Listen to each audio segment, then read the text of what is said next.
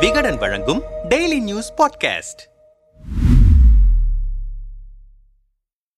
shoe polisher to மூன்றாவது முறையாக Brazil அதிபர் யார் இந்த லூலா? சிலி கொலம்பியாவை தொடர்ந்து பிரேசிலின் மூலம் மீண்டும் தென் அமெரிக்காவில் இடதுசாரி அலை அடிக்க ஆரம்பித்திருக்கிறது. இதற்கு காரணம் லூலாவின் வெற்றிதான். பிரேசில் அதிபர் தேர்தலில் இடதுசாரி தலைவரும் முன்னாள் அதிபருமான Luiz Inacio Lula da Silva வெற்றி பெற்றிருக்கிறார். தற்பொழுது நடந்து முடிந்த பிரேசிலின் அதிபர் தேர்தலில் எதிர்த்து போட்டியிட்டு வெற்றி வாகை சூடி மூன்றாவது முறையாக அதிபர் பதவியில் அமரவிருக்கிறார். லூலா என்றழைக்கப்படும் லூலா டாஸ் சில்வா தற்போது உலக தலைவர்கள் பலரும் லூலாவுக்கு வாழ்த்துக்களை தெரிவித்து வருகிறார்கள். யார் இந்த லூலா? செருப்பு தைத்தவரின் மகன் அதிபரானதை ஆபரகம் லிங்கன் வரலாற்றில் படித்திருப்போம். அதுபோல சிறுவயதில் ஷூவுக்கு பாலிஷ் போட்டு தன் வாழ்க்கையில் நாட்களை நகர்த்தியவர் தற்போது அதிபரான கதைதான் லூலாவின் வரலாறு. இளம் வயதிலேயே வறுமையின் காரணமாக பல்வேறு தொழில்களை செய்து வந்த லூலா தனது பத்தொன்பது வயதில் வேர்ஹவுஸில் வேலைக்கு செல்கிறார். அப்போது பிரேசில் தொழில்மயமாகிக் கொண்டிருக்கும் காலம் Ford Volkswagen Toyota Mercedes என்று பல நிறுவனங்கள் பிரேசிலில் தொழிற்சாலை நிறுவின. அப்போதுதான் லூலா தன்னை தொழிலாளர்கள் கூட்டணியில் இணைத்துக் கொள்கிறார். தொடர்ந்து படிப்படியாக கூட்டணியில் முன்னேறி ஆயிரத்தி தொள்ளாயிரத்தி எழுபத்தி எட்டில் தொழிலாளர்கள் கூட்டணியின் தலைவராக தேர்ந்தெடுக்கப்படுகிறார் லூலா. தான் தலைவராக இருந்த நேரத்தில் தொழிற்சாலைகளுக்கு எதிராக பல்வேறு போராட்டங்களையும் வேலை நிறுத்தங்களையும் முன்னின்று நடத்துகிறார். அந்த சமயத்தில் பிரேசிலில் ராணுவ ஆட்சி வந்துவிடவே போராட்டம் செய்கிறவர்களை எல்லாம் உடனடியாக கைது செய்து சிறையில் வைத்தது பிரேசில் அரசு.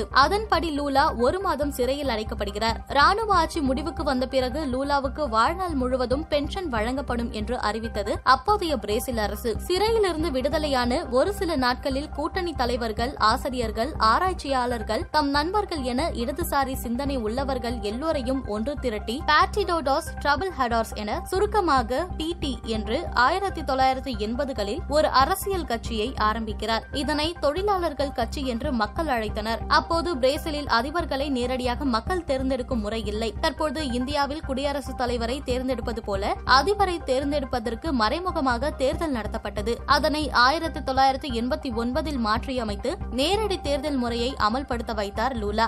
அதே ஆண்டில் அதிபர் தேர்தலுக்கு போட்டியிட்டார். ஆனால் முதல் தேர்தலிலேயே தோல்வியை சந்தித்தார். அவரை எதிர்த்து போட்டியிட்ட காலர் வெற்றி பெற்றார். ஆயிரத்தி தொள்ளாயிரத்தி தொண்ணூத்தி இரண்டில் காலர் தம் பதவியிலிருந்து விலகிவிடவே லூலாவும் தேர்தலில் நிற்க மாட்டேன் என்று அறிவித்தார். ஆனால் அவர் அந்த தேர்தலில் நின்றிருந்தால் நிச்சயம் வெற்றி பெற்றிருப்பார் என்று பிரேசில் அரசியல் ஆர்வலர்கள் கூறுகிறார்கள். அதன் பின்னர் நடந்த இரண்டு அதிபர் தேர்தல்களிலும் தோல்வியை தழுவிய லுலா அதன் பின்னர் ஆயிரத்தி தொள்ளாயிரத்தி தொண்ணூத்தி நான்கு மற்றும் ஆயிரத்தி தொள்ளாயிரத்தி தொண்ணூத்தி எட்டு ஆகிய ஆண்டுகளில் நடத்தப்பட்ட இரண்டு அதிபர் தேர்தல்களிலும் தோல்வியை தழுவிய லூலா இரண்டாயிரத்தி இரண்டாம் ஆண்டு நடந்த தேர்தலில் வெற்றி பெற்றார். அதன் பிறகு இரண்டாயிரத்தி ஆறில் நடந்த அதிபர் தேர்தலிலும் மீண்டும் வெற்றி பெற்று தொடர்ந்து இரண்டு முறை பிரேசிலின் அதிபர் பதவியை அலங்கரித்தார். லூலாவின் நலத்திட்டங்கள் லூலா வெற்றி பெற்ற பிறகு பிரேசிலின் வறுமையை ஒழிக்க பல்வேறு நடவடிக்கைகள் எடுத்தார். அதில் குறிப்பிடத்தக்கது வறுமை இல்லா திட்டம். பல்வேறு நலத்திட்டங்களை உள்ளடக்கியது இந்த வறுமை ஒழிப்பு திட்டம். விவசாயத்தில் புரட்சி இளமை பருவத்தில் கர்ப்பத்தடை வறட்சி பகுதியில் நீர் மேலாண்மை செய்வது வறுமை கோட்டிற்கு கீழ் வாழும் மக்களுக்கு நேரடி பண உதவி என பல்வேறு நலத்திட்டங்களை அமல்படுத்தினார். ஆபத்துகள் அதிகமான மலைப்பகுதியில் வாழும் மக்களுக்காக நாற்பது பில்லியன் யூரோ செலவில் வீடு கட்டி கொடுத்தார். இவரது ஆட்சி காலத்தில் பிரேசிலில் குழந்தைகள் பிரேசிலில் குழந்தை ஊட்டச்சத்து குறைபாடு நாற்பத்தி ஆறு சதவீதமாக குறைந்தது.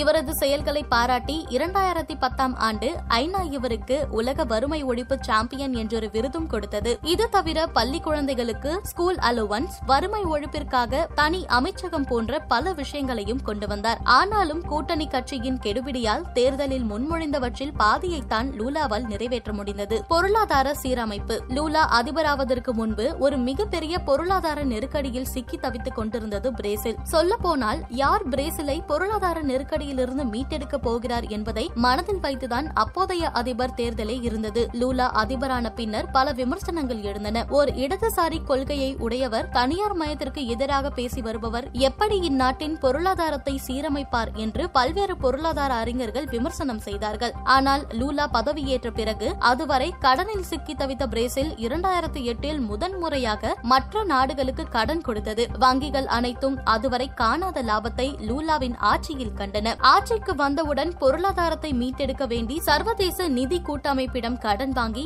இரண்டாயிரத்தி ஐந்தில் மொத்த கடனையும் வட்டியோடு இரண்டு ஆண்டுகளுக்கு முன்னரே திருப்பி செலுத்தினார் லூலா. லூலா ஆட்சியின் ஆரம்பத்தில் பொருளாதார அமைச்சராக இருந்த பாலோசி பல்வேறு ஊழல்கள் செய்ததால் பதவி விலகிவிட தம்மை போன்ற ஒரு தீவிர இடதுசாரி சிந்தனை உள்ள ஒரு பொருளாதார அறிஞரை பொருளாதார அமைச்சராக்கினார் லூலா. அவர்தான் மாண்டிகா. இவர்தான் லூலாவின் இரண்டாவது ஆட்சியில் வளர்ச்சி முன்னேற்ற திட்டத்தை கொண்டு வந்து பிரேசிலின் பொருளாதாரத்திலும் சமூக கட்டமைப்பிலும் பல மாற்றங்களை கொண்டு வந்தார். இவர் வகுத்த திட்டங்கள் தான் இரண்டாயிரத்தி எட்டில் உலக பொருளாதார நெருக்கடியின் போது பிரேசிலின் பொருளாதாரம் சரிந்து விடாமல் இருக்க உதவியது. லூலாவின் மறுபக்கம். லூலாவின் ஆட்சியில் பிரேசில் வளர்ச்சி பாதையை எட்டினாலும் அவரது அதே ஆட்சியில்தான் பிரேசில் பல்வேறு ஊழல்களையும் சந்தித்தது. லூலாவின் முதல் ஆட்சி காலத்தில் அப்போதைய அட்டர்னி ஜெனரல் லூலா உட்பட அவரது கட்சியை சேர்ந்த நாற்பது பேர் ஊழலில் ஈடுபட்டிருப்பதாக தகவல் வெளியிட்டார். இந்த தகவல் வெளிவந்த ஒரு சில நாட்களிலேயே ஊடக சுதந்திரம் மற்றும் பேச்சுரிமை பறிக்கப்பட்டது. இரண்டாயிரத்தி பதினாறில் லூலாவின் வீட்டில் சோதனை மேற்கொண்டதில் அவரது கட்சியில் பெட்ரோபிராஸ் எண்ணெய் நிறுவனத்துடன் இணைந்து ஊழல் செய்திருப்பது கண்டறியப்பட்டது. அதையடுத்து லூலாவை அப்போதைய அதிபரான ரவுசெப் பிரேசிலின் தலைமை அதிகாரியாக நியமித்தார். இது பிரேசில் நாட்டின் பிரதமருக்கு இணையான பதவி. இதனை இதனை எதிர்த்து ஆயிரக்கணக்கான மக்கள் அதிபர் மாளிகையின் முன் போராட்டத்தில் ஈடுபட்டனர். அதன் பிறகு